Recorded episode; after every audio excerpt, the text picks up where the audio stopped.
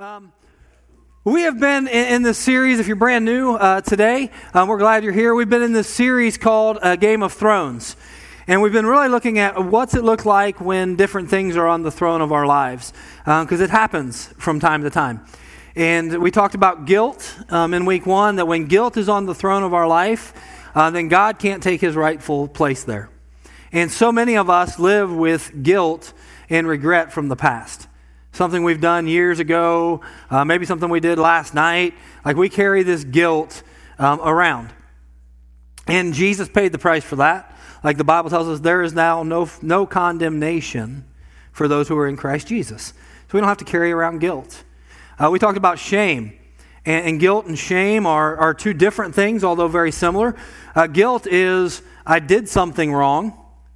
The shame is, I am wrong. Or guilt is, I, I made a mistake. A shame is, I am a mistake, or I'm not good enough. We carry that around with us um, all the time. So many people live their life going, I'm not good enough. I'm, I'm a mistake. I'm not smart enough. not rich enough. not pretty enough. not thin enough. And it's this barrier of shame that holds us back and will not let God, uh, the Savior, take its place on the throne.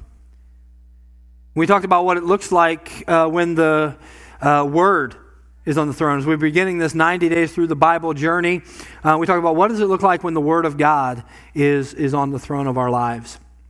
And um, last week we talked about what does it look like when I'm on the throne of my life, um, because it, it's always very different than that. But when I'm on the throne of my life, it always leads to the same place. For you, for me, uh, for the Israelites that we've been reading about in the Old Testament, when they would put themselves on the throne, it would look like complaining, it would look like excuses, um, and, and it would look like separation.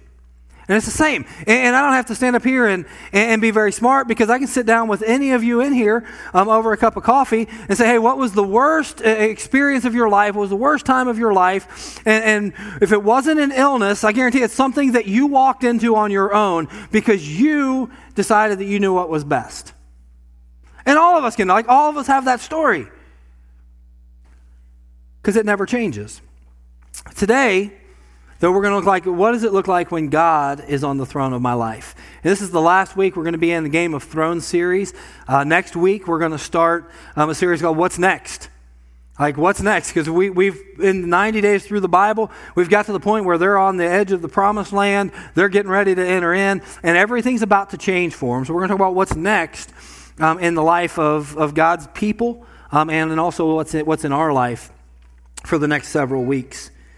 But one of the things that I love to do, and, and my wife thinks it's very weird, and I've said this before, but, but I love to watch shows about serial killers. Like, I, I love it. I don't know why. Like, yesterday I watched Investigation Discovery for like four hours. Um, and there's something about, and it's not actually the, the serial killer, I don't think, that I like, but it's the process of actually how they catch them. You know, like they go through all the, the, the details, and, and yesterday I was watching about cold cases. And they would pull up all of these files from 30, 40 years ago, and they would look over all of the details of the case and see what did we miss. And I just love that journey of going from here we are and, we don't know who it is, we don't know what it is, all the way over to here to this is how we figured it out. This is how we came up with the answer. Um, I, I, love that. Um, and that people are getting chopped up is cool in the, in the meantime. Um, but it's something else that I, I, also enjoy that my wife hates. Now, she thinks I'm weird for watching serial killers and, and shows like that, but she hates when I watch Oak Island. I don't know if any of you are like Oak Island fans or like, yeah, like I am. Like, I love the show, and I don't know. My wife says it's the dumbest thing on the planet. But I love it. They're searching for this treasure, they're spending millions of dollars searching for this treasure, um, and, and they don't even know if it's there for sure or not. But I love the, just the detail that they go into of they're drilling holes here and spending millions of dollars. And like, I can't wait. The next season will start in, in November, probably, like it always does. And I can't wait for it to start for another seventh year of disappointment, I think. Because every show's the same. Like, it really is. Like, oh, we're going to find something great today. And oh, we didn't really find anything.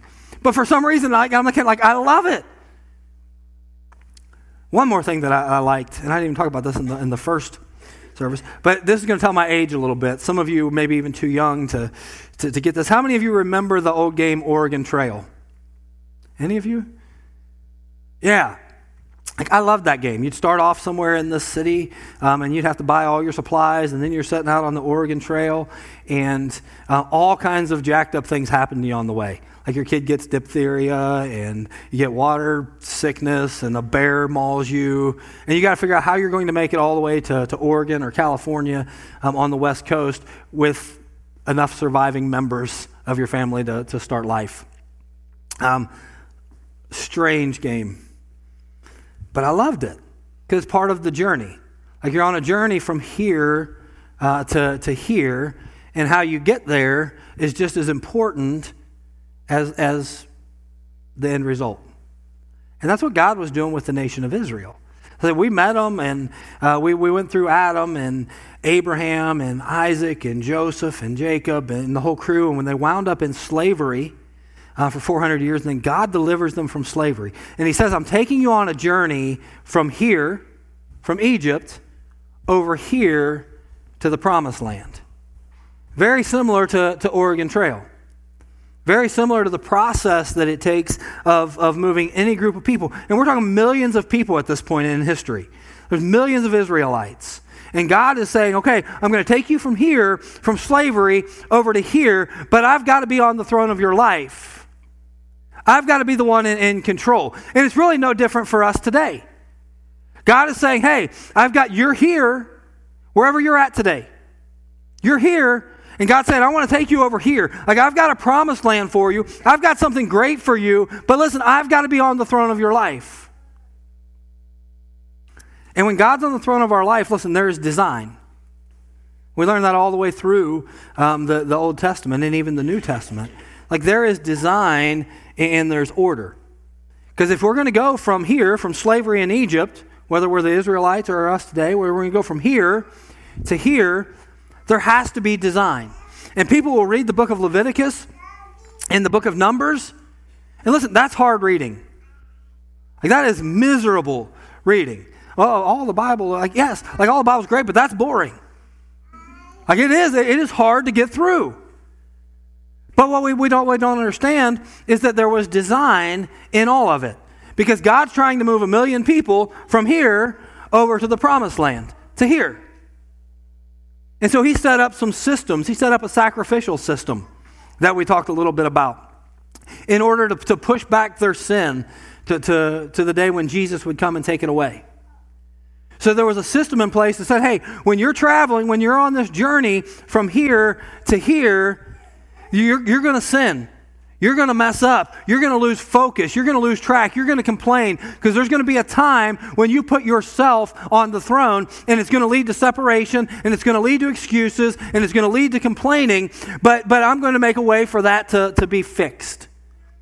So he created a sacrificial system that would really point to Jesus, who would be the ultimate sacrifice for us. You see, there was, there was design. We don't like to read about it, but there was, but there was design.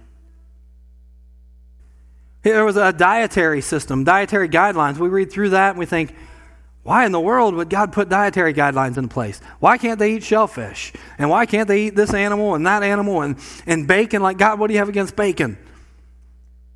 But again, you got to understand, God's trying to move a million people from here to here. And there is no medical um, ability at that point. Like there's no medical technology established. So God's creating a dietary guideline that says, hey, if you eat this stuff, you're going to be the safest, healthiest on this journey over here. You're not going to eat bacon and get blood pressure problems and die of a heart attack. See, there was a design to, to everything in there. Because God's, again, He's trying to move people from one place to another. The festivals, like I, I, love the festivals that, that were in the, the books of Leviticus and Numbers. Uh, there were five sacrifice uh, types of sacrifices, uh, but there were seven festivals. Because God's telling his people, listen, I want you to celebrate. I, I, don't want you to, to be out here and, and be bored and to, to not be contagious and not be any of those things. What I want is I want you to celebrate. So, seven different celebrations, God saying, Hey, I want you to remember all that I've done for you, and I want you to celebrate it. Seven times. Because there's a design, because when you're on a journey that long, sometimes it, it gets weary. Sometimes it feels a lot like complaining. Sometimes the circumstances that you're going to encounter aren't what you thought you might encounter. But God created design. This is what he said in Leviticus 26. He said, I will look on you with favor and make you fruitful and increase your numbers, and I will keep my covenant with you. You will still be eating last year's harvest when you will have to move it out to make room for the new. Like, wouldn't that be awesome, farmers? Like, you still, yeah, like you have to move the old stuff out because you got so much new. Because I will put my dwelling place among you, and I will not abhor you. I will walk among you and be your God, and you will be my people. I am the Lord your God who brought you out of Egypt so that you would no longer be slaves to the Egyptians. I broke the bars of your yoke and enabled you to walk with heads held high. Then I'm setting you free. I freed you from, from this slavery. And if you stay in my design for things, you will always stay out of slavery. You will always stay free. You will always be able to walk with your head held high.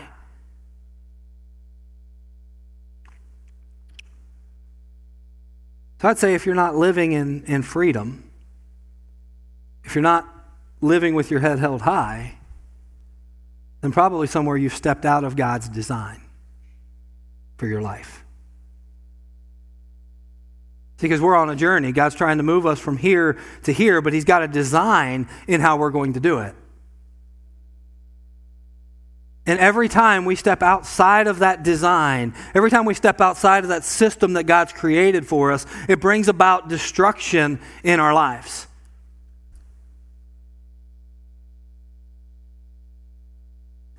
And listen, even when it doesn't make sense, we're called to do it. Young people, like if you're here, listen, and you're dating, if you follow God's design for dating and for marriage and for relationships, listen, God says you will live in freedom and your head will, will be held high. But I'm telling you, and probably most of us adults in here can tell you uh, to, with, a, with truth that if you step outside of that, it's going to lead to guilt and shame and slavery in your life. Even though it doesn't make sense. Because God's got a design to move his people from one place to another. But also, when God's on the throne, there is there's direction. There's, there's direction and purpose. I love it. We saw how God said, Hey, this is how I want you to build the tabernacle. And this is how I want you to build the tent of meeting. There were specific directions on how to do it. He said, I want to, we're going to, the way he directed the tribes to line up around the camp um, so that he was at the center. There, there was direction.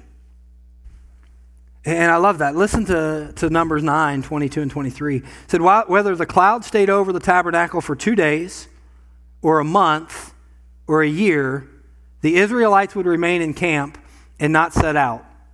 But when it lifted, they would set out. And the Lord, at the Lord's command, they encamped, and at the Lord's command, they set out. They obeyed the Lord's order in accordance with his command through Moses. Like they were just following God's direction. Like, hey, you camp here. When the cloud moves away, you just go follow it. They didn't know where they were going. They didn't know what was between here and, and where it was going to go. They didn't know how long they were going to walk. They didn't know how long they were going to be able to camp. They, did, they were just saying, God, we're going to follow your direction. And when they didn't, they got in trouble. When they did, didn't, they wound up in places that they didn't want to be. God was feeding them with, with manna from heaven. And, I love this story, and, and he kind of directed them that, hey, like, I'm going to provide food for you. I'm going to do.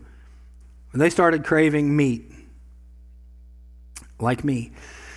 So God said, I'll give you meat. And I love this story. He, he sent quail down. And when, when you read it in the Bible, it doesn't make a lot of sense because they use weird measurements. But basically, what it was, it was quail that was between six and eight feet deep on the ground. So that's even taller than me. A far walk as a, oh, a day's walk. So people think that they've probably walked about eight to 10 miles in a day. You got about eight feet of quail for eight to 10 miles. And God said, You're going to eat it all. Talking about the meat sweats. Man. But he said, You're going to eat it until it's coming out of your nose. Because they got outside of God's direction. I was thinking about that with the, with the cloud and the, and the tent and the tabernacle when everything's packed up and, and God's dwelling over there. Um, I, like, I wonder how much time He gave them.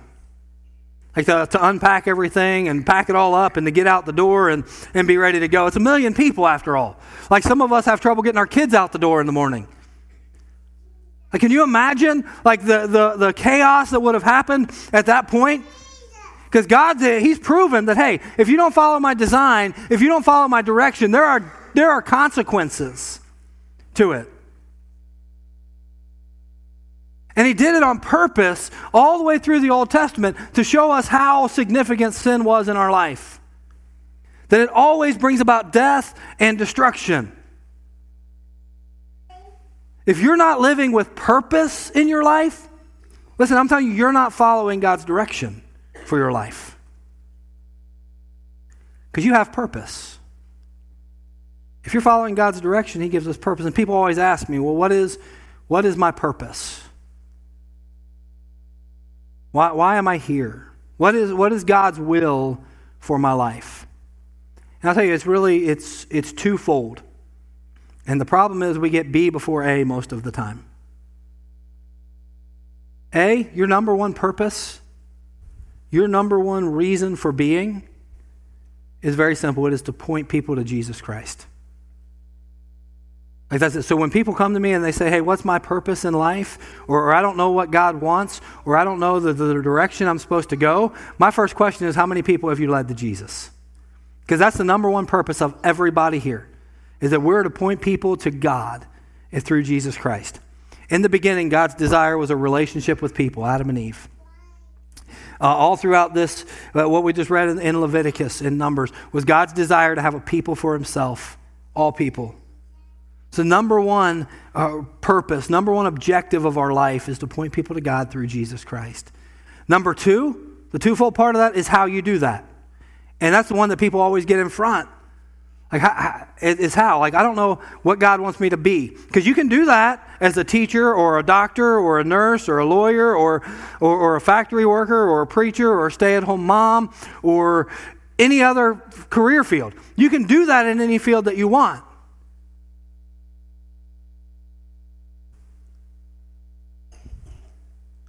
But the number one purpose, he's got to be first. A's got to be first before B. You got to follow the direction that God has for your life. And then there's a difference.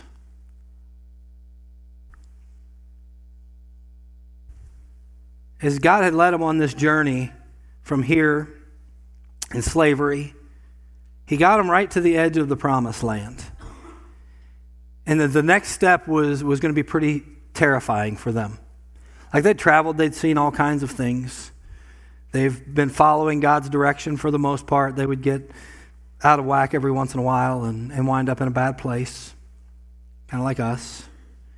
They were, for the most part, living by God's design and the sacrificial system and the dietary guidelines and um, the, the festivals and celebrations that they were called for. They'd get out of line every once in a while and, and they would see that that's not the way to go.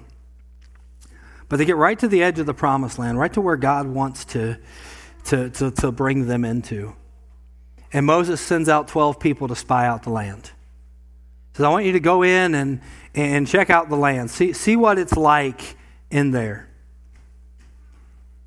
And they go in and they come back and, and they report, man, God, the, the, or Moses, the land is amazing. It's a land flowing with milk and honey, just like God had promised. Now, I, mean, I talked about that. Like, what does milk and honey mean? Well, milk meant it was great for cattle. Like, they, the, the land would have been great for feeding cattle because that's where milk comes from. and honey, like it would have been full of vegetation, full of, of produce because bees are there and they're pollinating flowers and they're getting honey. So it would have been this, this amazing land that would provide all of their sustenance that they would need. So, they came back with a report that the, the vines and the, the, the grapes are huge. Everything is amazing in this land. But they said the people are too big. We can't win. The people in there, they said that they're giants. They're the descendants of, of Anak. And I don't even know who that was, but, but it sounds pretty serious. So there's no way we can go in and take that land.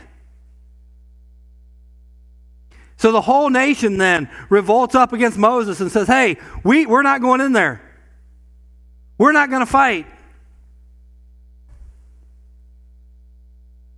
Except for two Joshua and a guy named Caleb.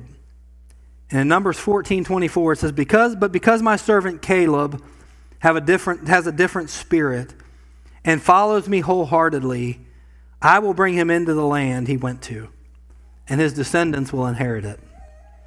He had a different spirit. There was something different about Joshua and about Caleb who, who would in, in, inherit the land. You know, because God was so mad at the rest of the people because they just didn't believe.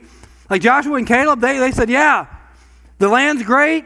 Yeah, the people are big. But you know what? God's already told us we can have that. God's already given us that. That's ours if we go. And the other ones are like, No, we're too scared. We can't do that.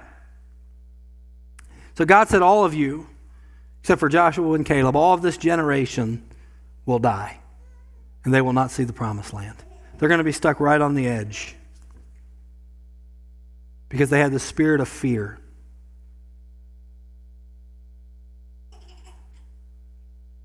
Think about how many funeral meals Joshua and Caleb went to over the next 40, 50 years. To watch them die, die, die. And what's even weirder in that story to me is that a little bit of time passes.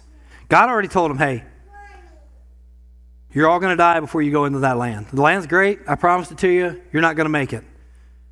So a little bit of time passes, and a group of them says, Hey, now let's go in and take the land. Like, what? And Moses tells them, Don't. Don't go. Because if you go now, you're going on your own strength, you're going on your own power. God's not going to be with you, and you will get destroyed.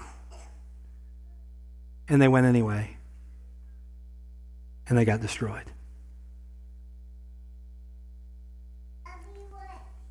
God's looking for, for a different spirit. When God's on the throne of our life, it creates a different attitude. There was a difference between Joshua and Caleb, and it was that they were not dominated by fear in their life. So many of us, we live our lives dominated by fear. God's taking us on this journey from here to saying, hey, on the promised land, and we get right on the edge of doing something great for God, doing something meaningful for God, and what happens is we back away in fear, saying, I can't do it because those people over there are, too big or too mean or too selfish. They're, they're not going to understand my decision. They're going to make fun of me. They're going to think I'm some holy roller. And we back off in, because of the fear that's in us. But if God's on the throne of our life, it's different. We don't fear what's next because we know God's already there. We know God's already promised us that. I see so many churches that are dominated by fear. 1,200 pastors every month get out of the ministry. Churches are closing down in record numbers every single week. And I think it's because of fear of what's next. It's fear of, of change. It's fear of doing what God has called us to do, even though we know that He was what He wants us to do. It's to reach more and more lost people. You know, there's a difference when God's on the throne. Different in, in the way that we do church. Because we are the church. It's not about preacher meeting the needs of all the people. It's about the people taking care of the people. We're different in the way that we view our money and our finances because we know that God's the one that's blessed us with all of this anyway, and we're just called to be stewards of it. It's a difference in the way that, that we view service and that we are called to save people, serve people. The difference in the way that we view people, when people aren't just a means to an end, and we use them and we take advantage of them to get what we want. But we understand that people are the end, and that God's desire is to have a relationship with them no matter where they've been or what they've done.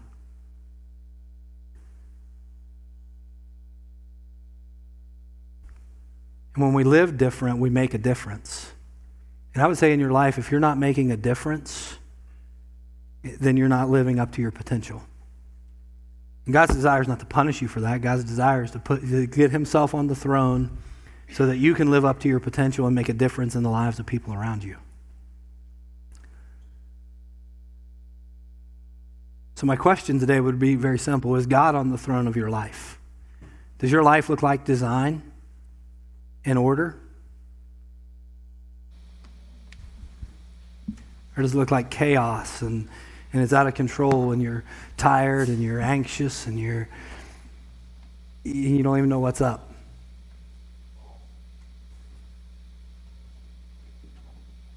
Does your life look like direction and, and purpose? Or does it look like you're wandering around aimlessly, like not knowing what's next? Are you making a difference? Because that's God's desire for you. When He gets on the throne of life, what He's trying to do, He's trying to move us from here to a promised land, to somewhere better. And you can let fear hold you back. You can let anxiety hold you back. You can let design hold you back and, and not understanding and say, well, I'm not going to do it because I don't understand it. Then you'll never live up to your potential.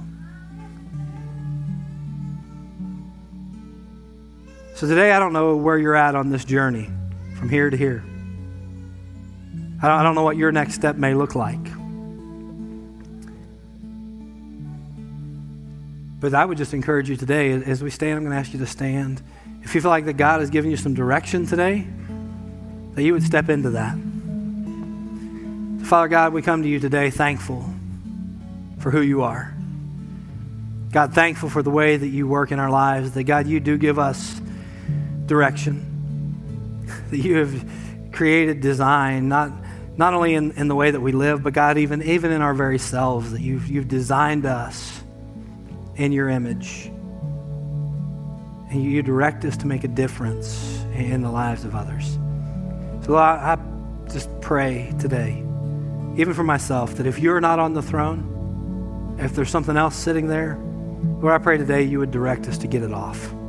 That you'd put it aside and God and begin with you on the throne today.